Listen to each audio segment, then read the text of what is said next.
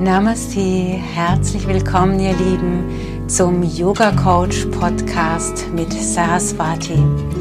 Dein Podcast zum Thema Yoga Philosophie und Persönlichkeitsentfaltung.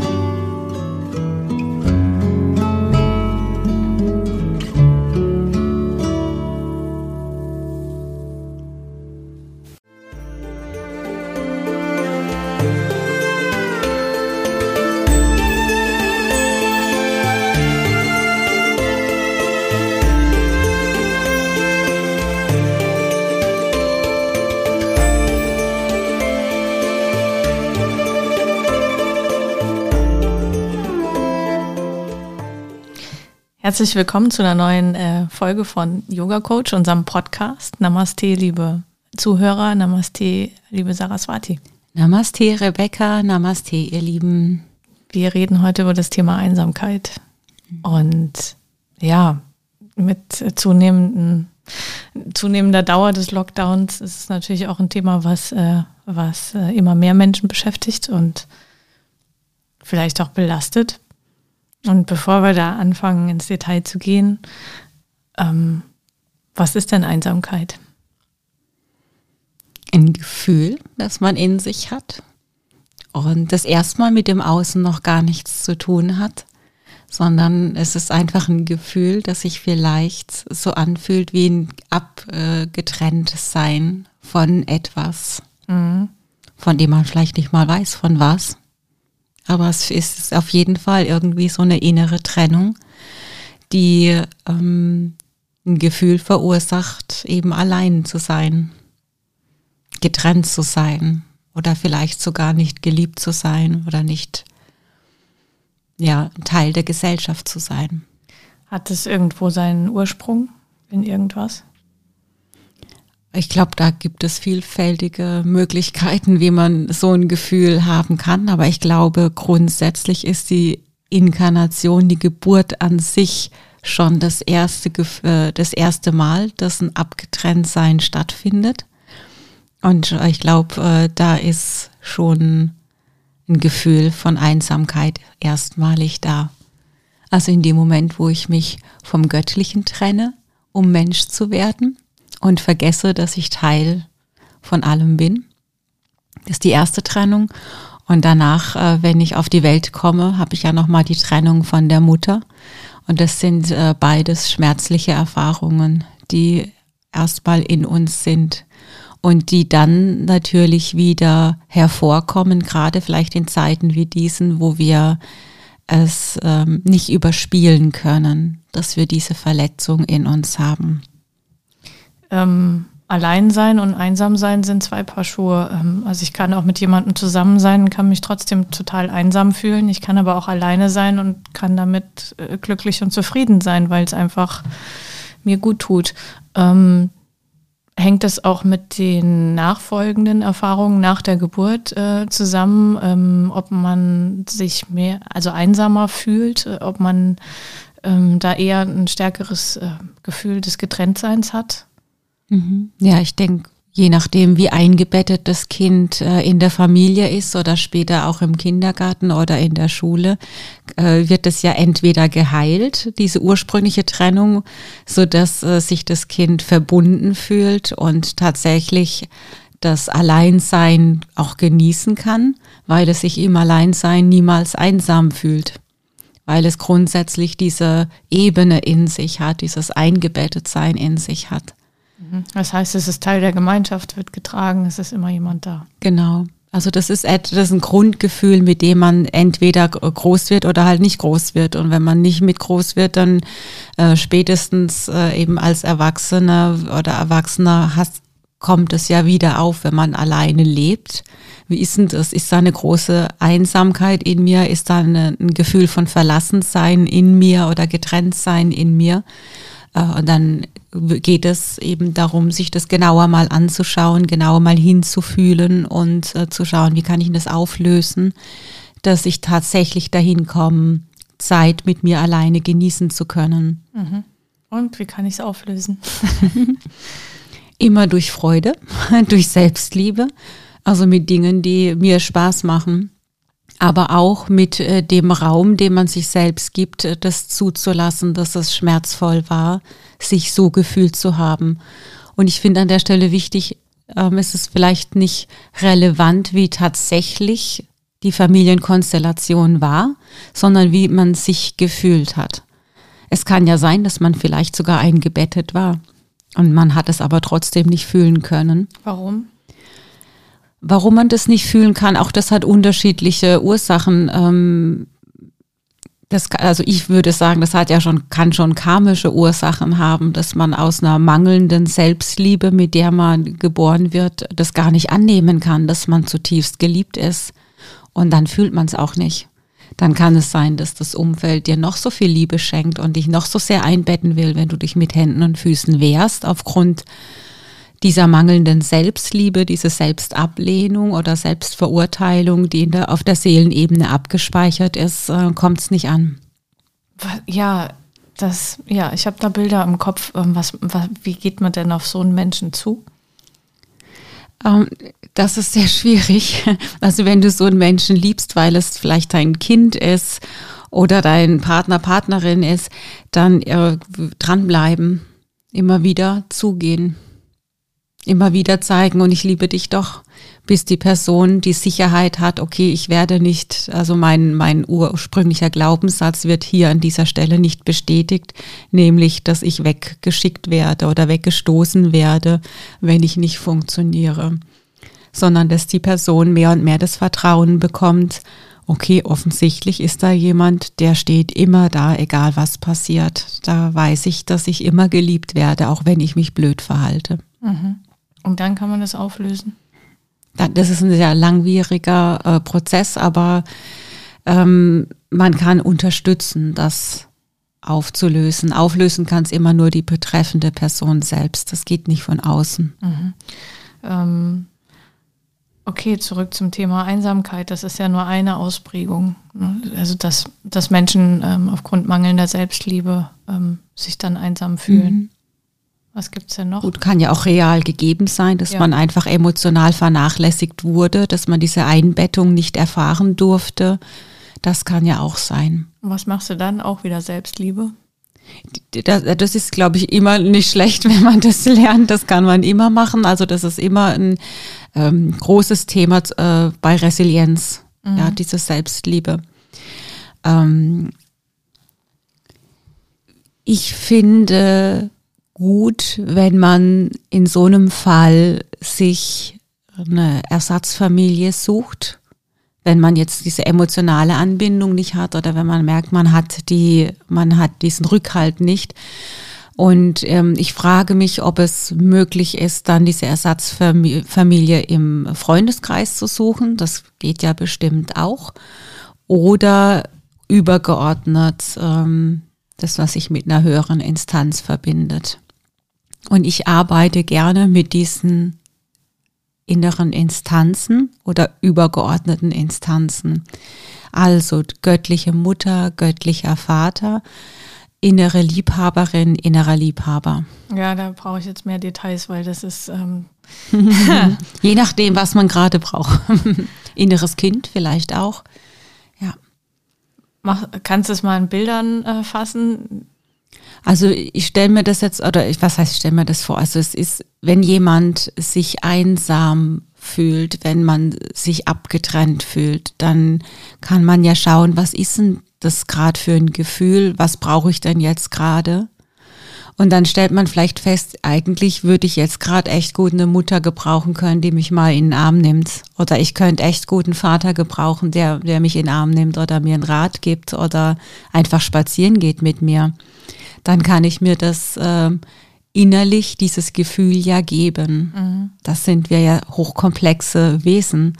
Also ich kann mir das ja vorstellen und mich nähren, also dieses Leck in mir, dieses, äh, das was aufzufüllen ist, auffüllen, indem ich mir dieses Gefühl schenke. Ich stelle mir einfach es vor, als würde mir das gerade gegeben werden. Und das reicht dann schon? Das heilt auf jeden Fall. Manche arbeiten auch damit oder man kann das auch so machen, dass man zurück in die Kindheit geht und man ändert es einfach für sich um. Man geht in Situationen zurück, wo man gedacht, die, die nicht gut gelaufen sind. Und man programmiert es einfach um und sagt, okay, was wahr ist oder nicht wahr ist, ist vielleicht äh, nicht relevant. Das äh, Fakt ist, es tut mir nicht gut. Also male ich es mir anders aus. Ich tue einfach so, als wäre in der Situation es ganz anders verlaufen. Was weiß ich, ich habe vielleicht ein schlechtes Zeugnis nach Hause gebracht und äh, statt Trost zu erfahren, wurde ich vielleicht noch ausgeschimpft. Und das verletzt mich vielleicht heute noch und ich merke vielleicht heute noch, dass ich äh, deswegen Angst habe vor Prüfungssituationen oder Angst habe, äh, Hürden zu überwinden aufgrund dieser Erfahrung. Dann kann ich äh, das heilen, indem ich zurückgehe und mir das einfach so vorstelle, dass meine Eltern ganz anders reagiert hätten. Dass sie mich in den Arm genommen hätten und gesagt hätten, hey, ist doch nicht schlimm, das sind doch nur Noten. Du bist ja trotzdem ein wertvoller Mensch. Mhm. Wir lieben dich so, wie du bist und du kannst das, das und das gut und du wirst deinen Weg gehen. Mach dir wegen so einem Zeugnis doch keine Gedanken. Und dann rede ich innerlich genau so mit mir, um etwas in mir zu beruhigen, also das innere Kind könnte man sagen oder mein Energiesystem, um es zu beruhigen und an der Stelle zu heilen. Das reicht schon. Das reicht. Der rationale Geist sagt, das ist doch Pille-Palle, braucht man nicht. Aber die Seele sagt das nicht. Die Seele, die lechzt danach, die möchte das. Mhm. Diese, diese liebenden Worte und äh, dieses innerlich in den Arm nehmen. Mhm. Hm. Okay.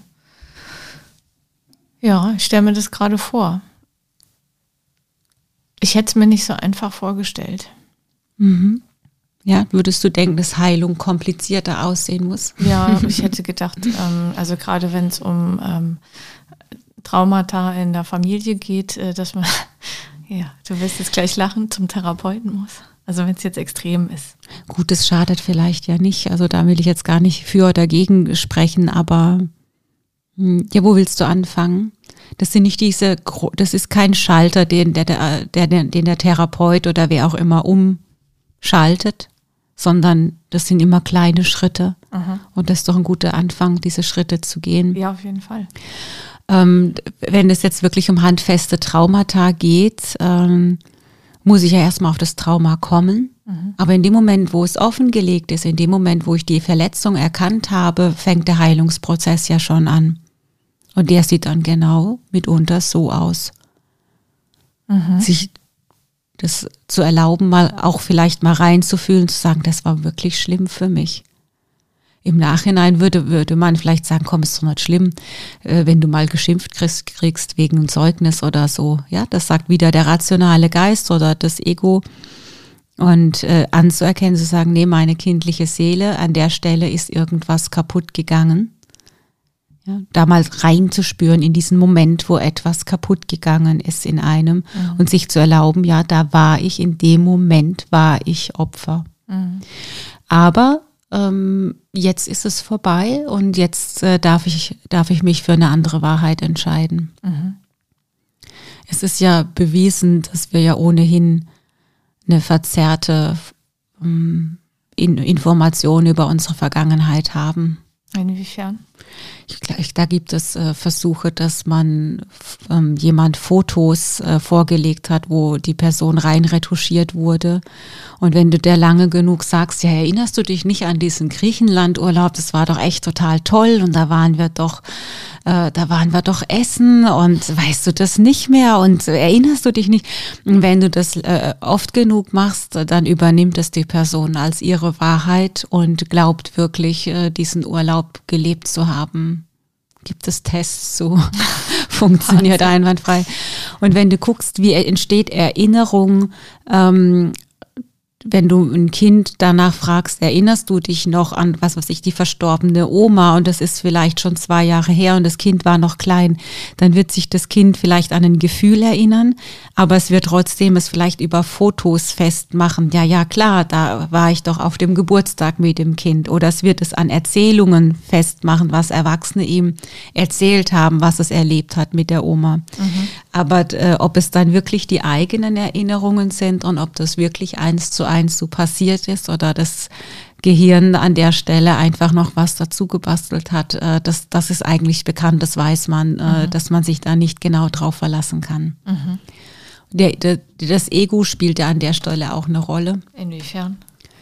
Ja, wenn ich eben das Bild habe in mir, ich bin nicht liebenswert, dann äh, hat äh, der, das ganze Sein erstmal den Fokus darauf, äh, Situationen zu suchen, wo das bestätigt wurde, dass man eben nicht liebenswert ist. Mhm. Und dementsprechend ähm, kann ich das ja dann umprogrammieren. Ich kann ja meinen Blickwinkel wechseln, um ähm, auf das zu schauen, wo ich erkennen könnte, dass ich sehr wohl geliebt wurde. Wie, ist, wie haben das denn meine Eltern ausgedrückt, dass sie mich lieben? Sie haben es vielleicht nicht so gemacht, wie ich es gebraucht hätte. Das mag ja vielleicht sein. Aber sie haben es ja doch vielleicht auf einen anderen Weg ausgedrückt, so eben wie es ihnen möglich war. Und daran kann ich ja auch etwas für mich nehmen, mhm. das mich dann nährt. Mhm. Und so wie ich es negativ denken kann, kann ich es positiv denken. Es gibt ja immer zwei Seiten. Es ist, es ist, da es ohnehin beliebig ist, äh, kann ich mich auch für den leichteren Weg entscheiden. Mhm.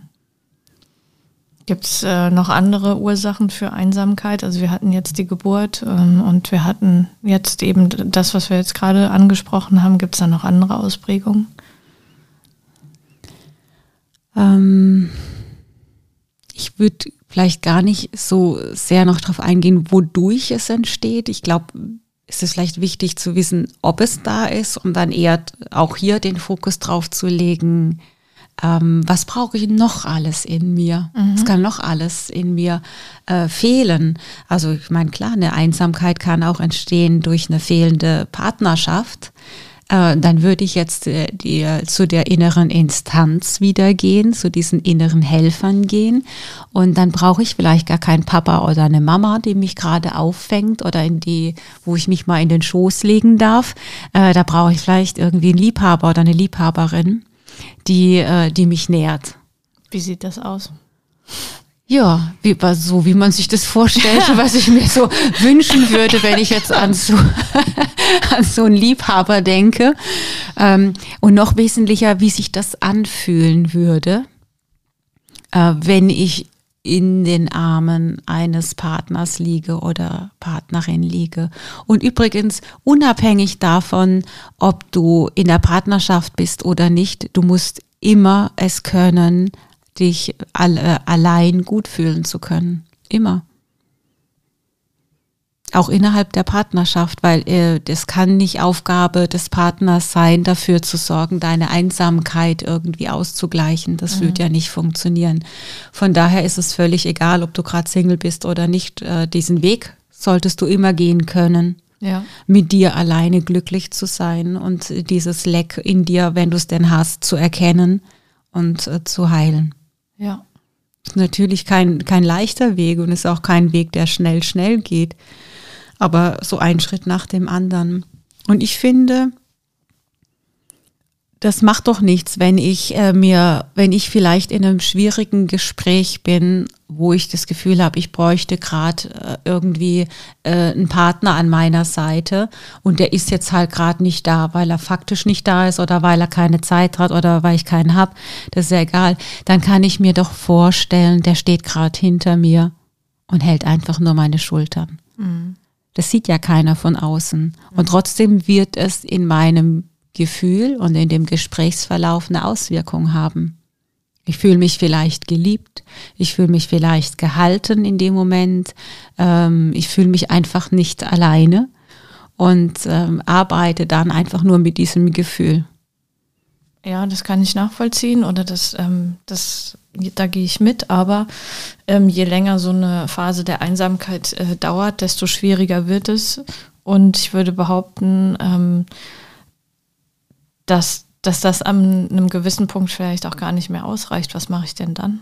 Ja, das finde ich auch, dass es so ist, weil wir sind nun mal soziale Wesen und das ist auch das, was man jetzt momentan wahrscheinlich nochmal umso deutlicher spürt. Wir sind soziale Wesen. Wir sind Wesen, die grundsätzlich Körperkontakt brauchen äh, und die Liebe brauchen. Auch dazu wissen wir, gibt es äh, diesen grausamen Versuch, äh, Babys ähm, ohne Liebe groß zu ziehen, äh, was ja nicht funktioniert. Also da weiß man ja, die sind alle gestorben. Das heißt, äh, wir sind sowieso in einer vereinsamten Gesellschaft ohnehin. Äh, Gerade in Deutschland ist es äh, eine extremst lieblose Gesellschaft, die sehr kopfgesteuert ist äh, und das irgendwie, warum auch immer, auch noch gut findet, dass man so mit einem rationalen Geist sich ähm, begegnet im Alltag oder das zum guten Ton gehört, äh, auch in der Firma äh, unter, unter Kollegen sich so zu begegnen. Das ist für uns normal geworden.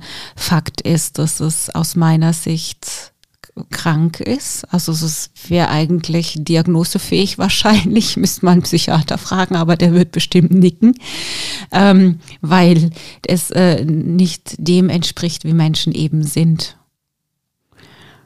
Äh, ich habe äh, ja einen äh, Tantra-Jahreskreis gemacht oder eben äh, Seminare besucht und ähm, da, wenn du, wenn du da sehen würdest, wie die Menschen da miteinander umgehen und wie körperlich die sind und wie unglaublich gut das tut und äh, dann wieder rausgehst ins normale deutsche Leben, da kriegst du einen Kulturschock.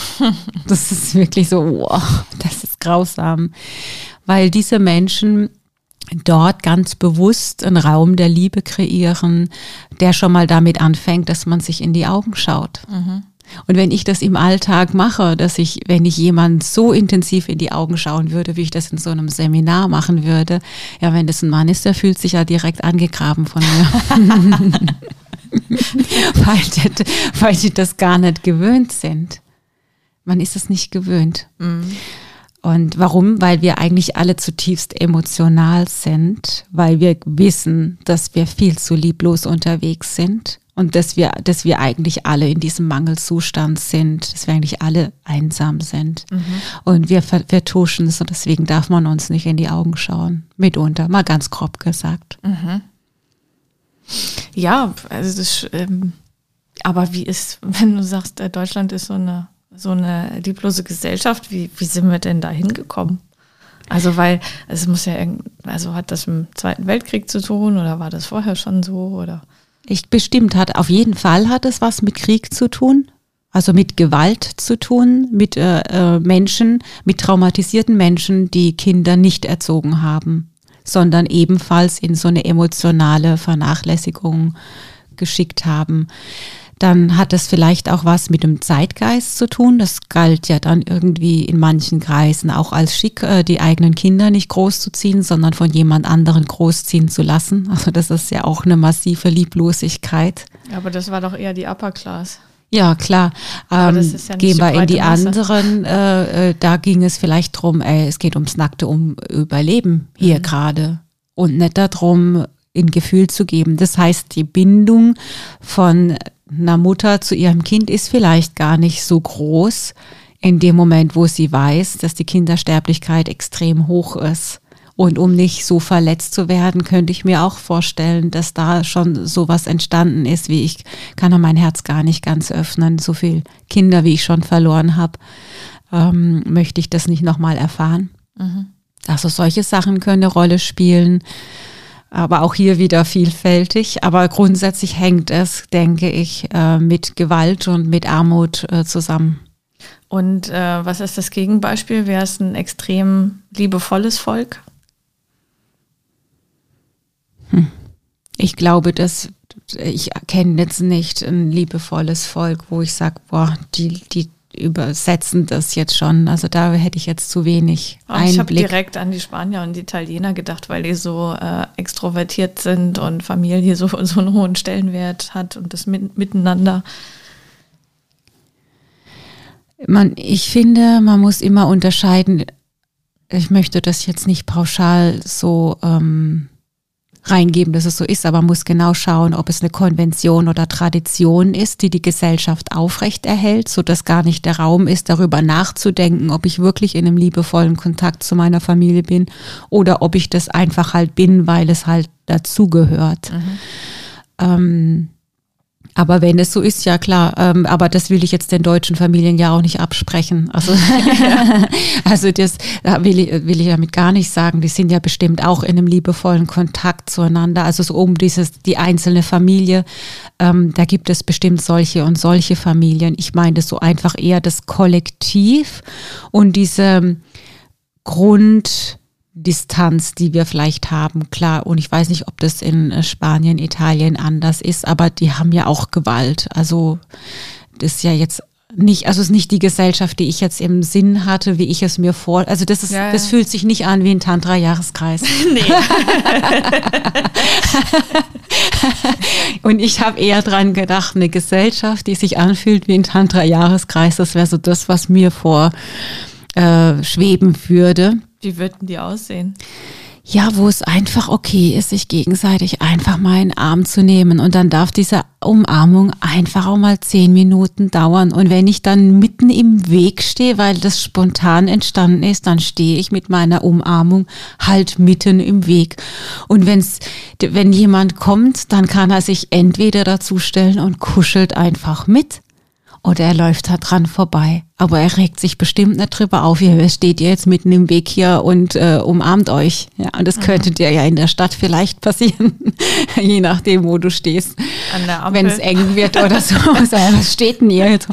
Ja, also von der, von der Grundenergie sondern eben diese, diese Offenheit zu sagen, ja, ach guck mal, das ist doch schön, die kuscheln, äh, ich möchte mich da dazu kuscheln, darf ich mich dazu kuscheln, wo das gar nicht als komisch empfunden wird, sondern hey, wie schön, dass du dazu kommst, komm, da, komm zu uns mit dazu, wir nehmen dich in den Arm, wo das gar nichts Sexuelles hat erstmal äh, oder auch zu, zum Zweiten, also wo es gar nicht darum geht, sondern wirklich nur um diesen natürlichen ähm, will auch nicht Trieb sagen, diesem natürlichen äh, Impuls, diesem natürlichen Wollen des Menschen nachzukommen, dass wir eben Herdentiere sind, dass mhm. wir uns umarmen wollen, dass mhm. es gesund ist, sich zu umarmen.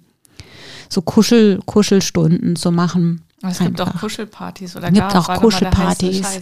Ja, jetzt gibt's, jetzt darf man ja alles ja. gar nicht mehr. Aber klar, genau, Kuschelpartys zu machen. Ich finde das ja völlig irre, sorry, aber ich habe die ganze Zeit dieses Bild im Kopf, das muss ich mal kurz loswerden. Ich habe ähm, vor kurzem im Fernsehen eine Reportage gesehen über, aus Japan. Da kannst du dir jetzt Leute mieten, die stundenweise mit dir Zeit verbringen, so, also so ein bisschen Freundeersatz. Da denke ich mir so. Und äh, diese Kuschelpartys kamen die nicht auch aus Japan, wo ich dann denke, oh wow. Ja gut, so ein Tantra-Jahreskreis ist ja letzten Endes auch unter anderem eine Kuschelparty. Da liegen ja auch mitunter alle zusammen rum und aufeinander und genießen einfach mal dieses Sein miteinander.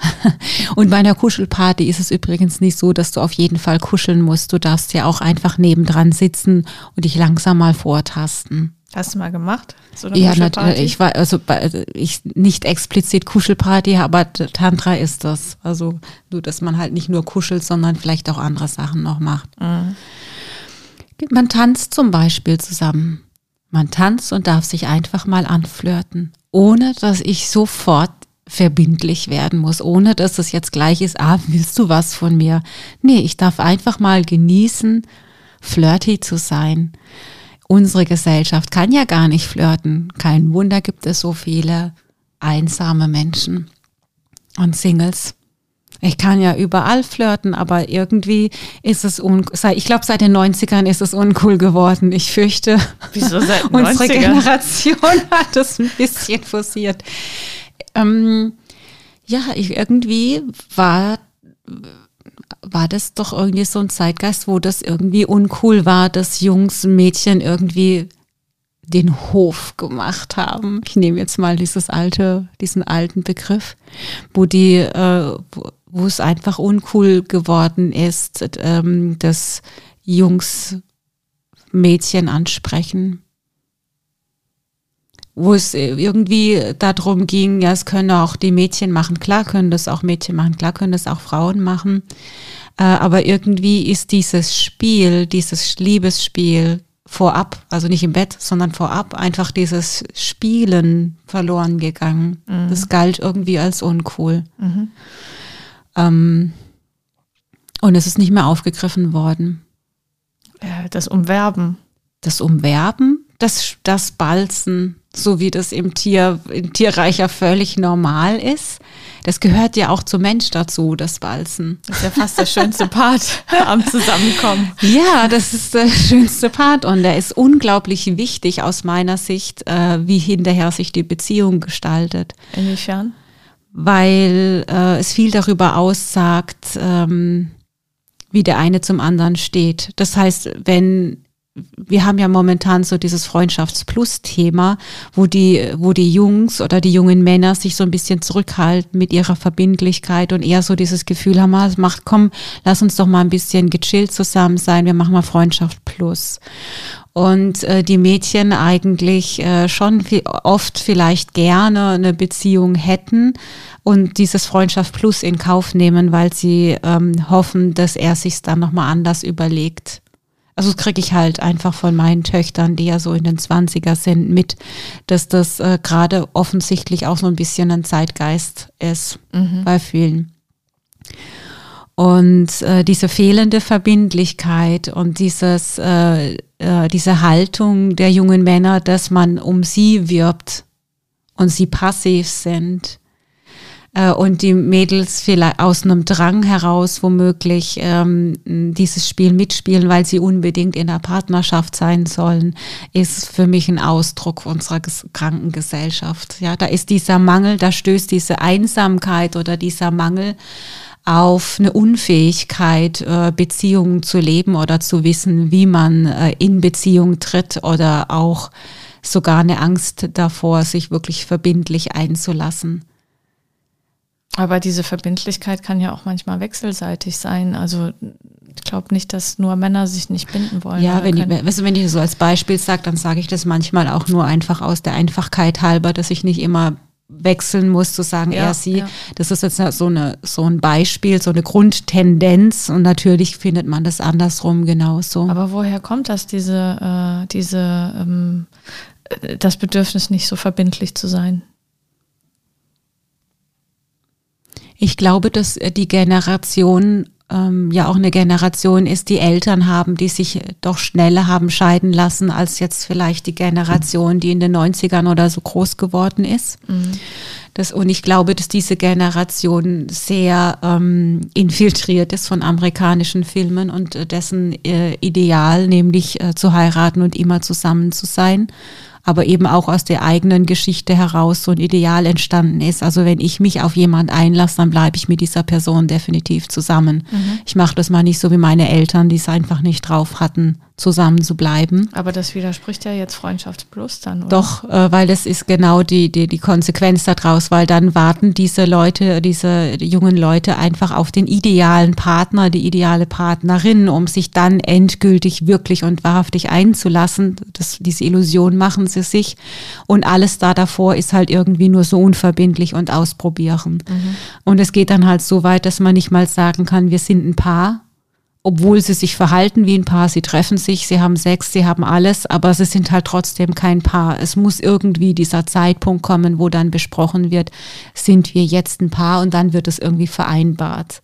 Was, was aus meiner Sicht total lächerlich ist. Also ich finde es total wenig nachvollziehbar sowas ist ja eigentlich nichts, was du über den Kopf besprechen kannst, sondern das ist etwas, was man fühlen kann. Mhm. Und entweder man fühlt, dass man zusammengehört oder man fühlt es nicht, aber über den Kopf zu besprechen, drückt schon aus, dass in der Bindungsfähigkeit äh, meiner Meinung nach echt viel kaputt gegangen ist in dieser Generation.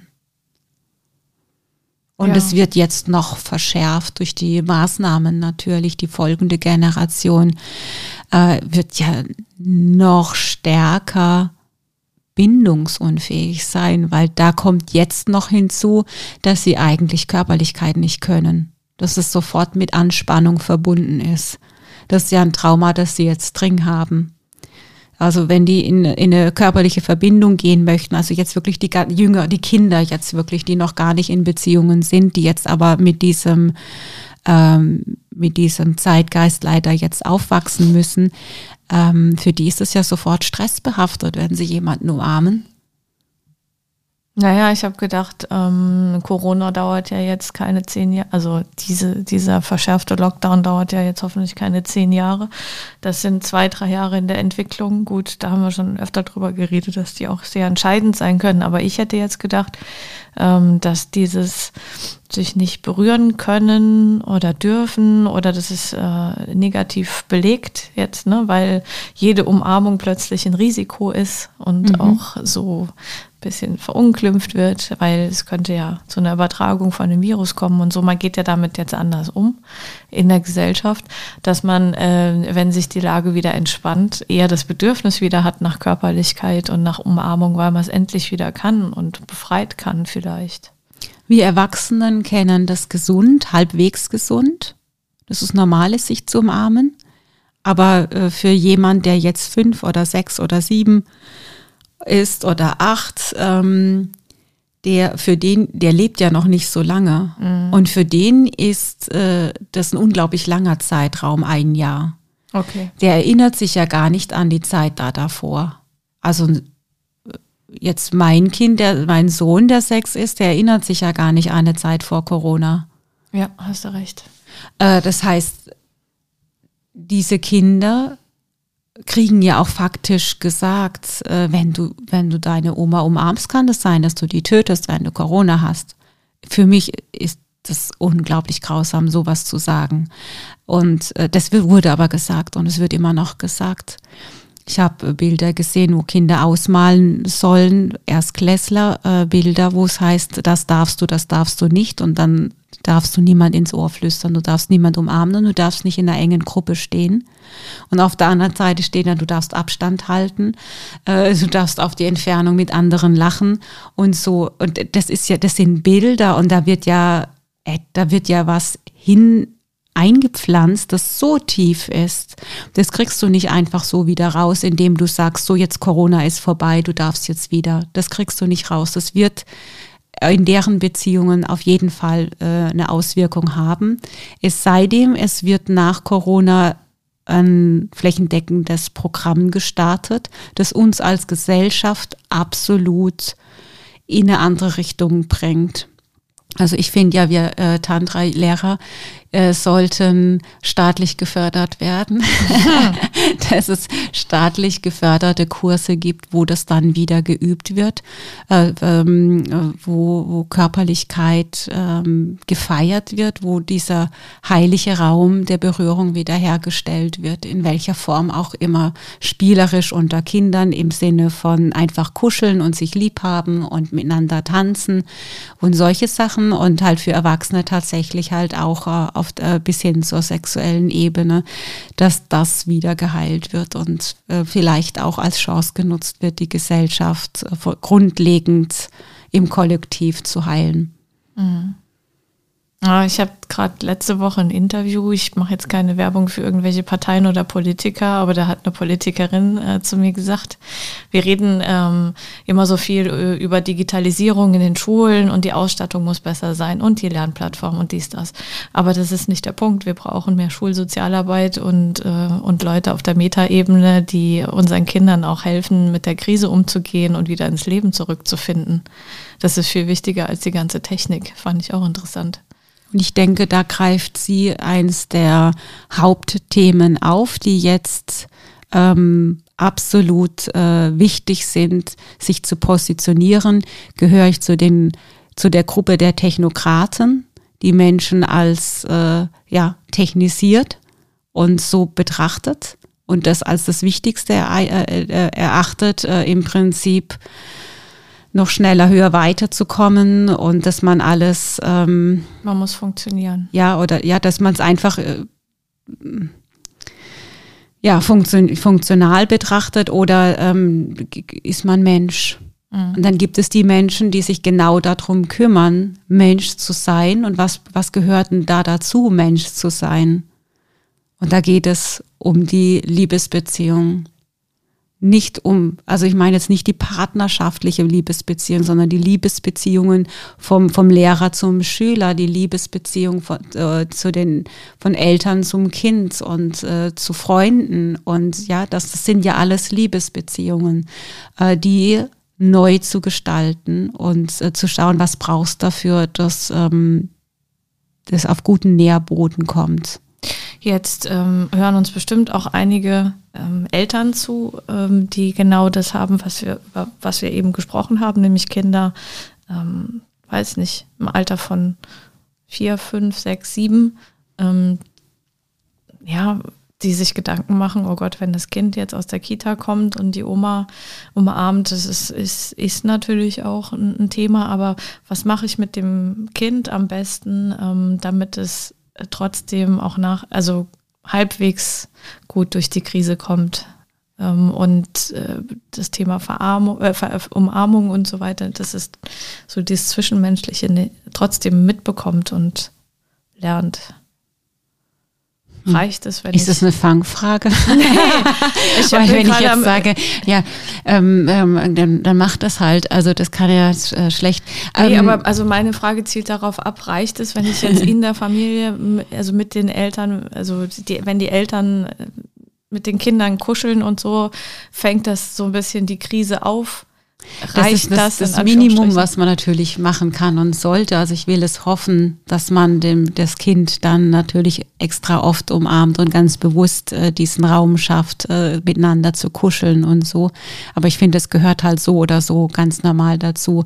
Und nein, du kannst das nicht ersetzen. Du kannst, das ist ja so, wie wenn, also man kann ja Sozialkompetenz äh, nicht nur in der Familie lernen, sondern es ist ja extrem wichtig, dass Sozialkompetenz auch mit anderen älteren und jüngeren Menschen gelernt wird. Also das ist ja in dem Lebensabschnitt der Lernprozess, der einfach ansteht. Du kannst das nicht ausgleichen, das geht nicht. Mhm. Ähm, ich finde halt gut, wenn man einen kleinen Ra Rahmen hat, mit festen Leuten hat, wo man sagt, okay, du hast ein paar Gleichaltrige und äh, vielleicht auch doch die Oma oder den Opa, äh, die äh, oder jemand Ersatzmäßiges in dem Alter, wo du das vielleicht nicht in diesem großen Umfeld, wie das vielleicht normalerweise der Fall wäre, leben kannst, aber halt doch im Kleinen. Mhm. Jetzt sind wir total abgekommen von der Einsamkeit. Naja gut, wir, wir sprechen über die Gesellschaft von morgen, die ja auch nicht einsam sein soll, sich ja. nicht einsam fühlen soll. Und ich, ich glaube, es reicht auch an der Stelle, sich bewusst zu machen, dass das ein großes, großes Thema sein wird und dass es nicht verloren ist, die Gesell diese, äh, diese ähm, Generation ist natürlich nicht verloren, aber wir müssen ganz, ganz, ganz genau schauen, wie wir es auffangen, sobald wir es können. Mhm. Wir können es nicht einfach so normal weiter blubbern lassen und so, naja, jetzt äh, gehen wir zur Tagesordnung über. Das wäre fatal aus meiner Sicht. Das, das geht nicht. Mhm ich würde mir das wirklich, also ich, das klang, klang so witzig, aber eigentlich, ich meine das ernst. Ich glaube, das wäre wirklich wichtig, äh, von wirklich von den Städten das äh, flächendeckend zu organisieren, zu sagen, okay, lasst uns das äh, ganz bewusst leben. Lass uns Raum schaffen für Liebe und Menschlichkeit, mhm. wie auch immer das aussieht. Mhm.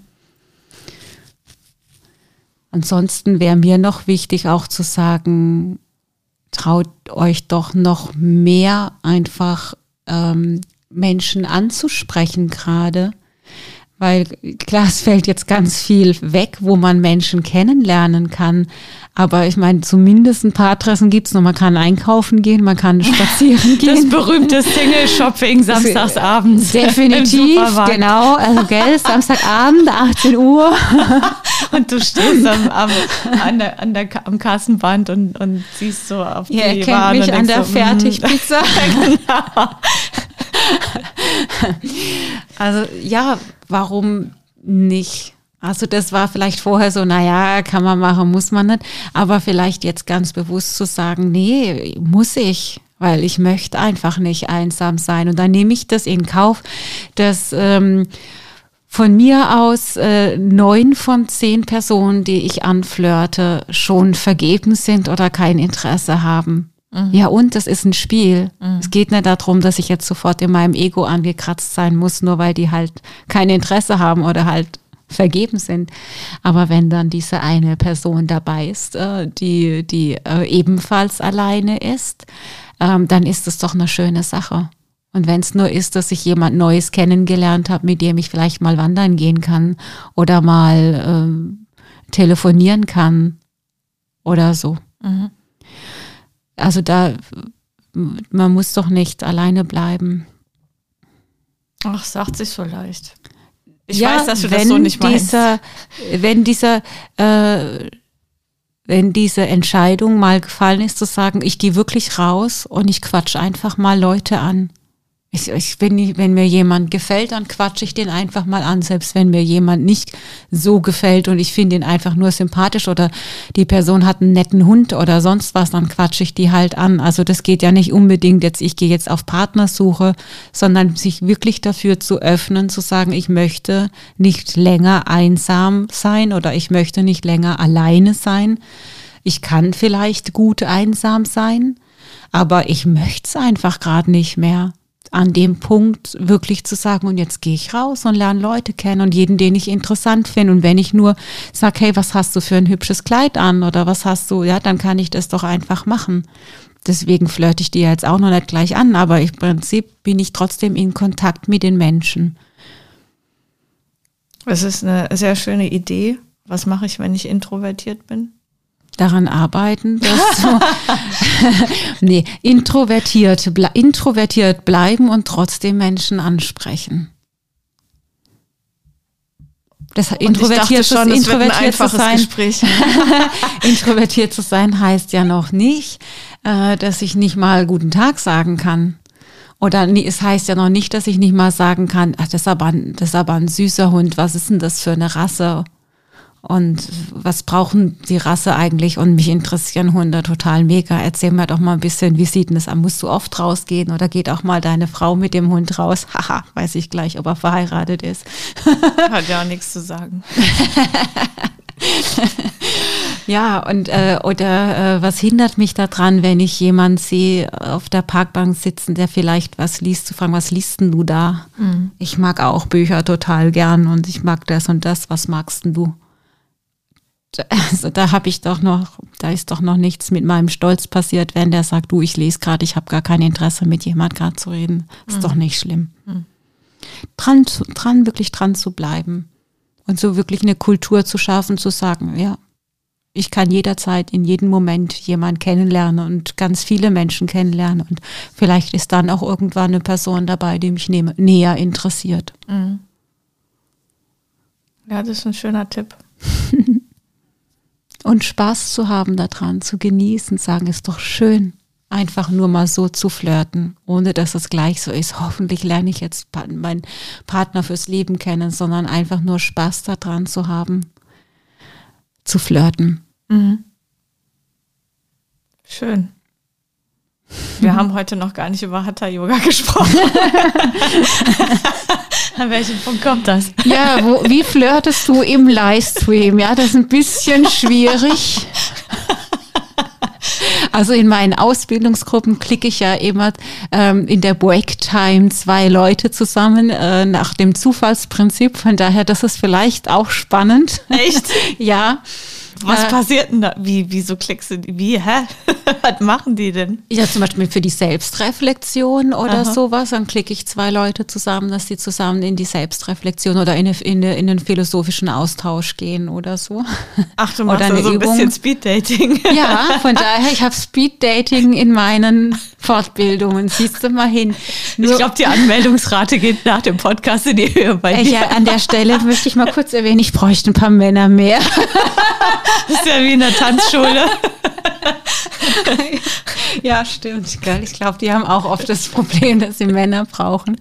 Wobei es witzig, im, im, in den Tantra-Gruppen brauchen wir oft mehr Frauen. Da trauen sich manchmal die Frauen nicht. Da heißt dann immer, ich brauche noch ein paar Frauen.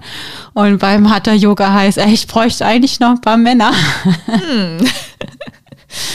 Also ich werde zukünftig Kurse anbieten, wo nicht mehr klar ist, ist es Tantra-Yoga oder ist es Hatha-Yoga. Ich sage einfach nur noch Yoga dazu. Oder und dann Hatha vielleicht, Ja, oder irgendwie so. Und dann gleicht sich vielleicht aus, ja. wer weiß. Und ja. dann mache ich Breaktimes ja. via Livestream. Oh ja. Ja. Ah, da möchte ich ja mal ein bisschen Ach, danke für die Geschäftsidee. Gerne. ja.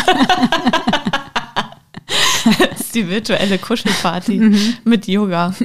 Ja, super. Ja. Ach, guck mal, das war mal wieder nutzwertig, ja, oder? Ja, ein Traum. Ja. nee, aber haben wir jetzt alles gesagt zum Thema Einsamkeit? Ja, also ich wünsche euch auf jeden Fall alle da draußen, dass ihr eure Einsamkeit überwinden könnt und eins werdet mit euch selbst, um dann ähm, ja auch die Zweisamkeit genießen zu können. Da schließe ich mich fast meiner Vorrednerin an. Das hast du wunderschön gesagt. Danke für das Schlusswort. Ja, sehr gerne. Danke für die Episode und äh, euch da draußen alles Gute. Ja, alles Liebe für euch. Namaste. Namaste.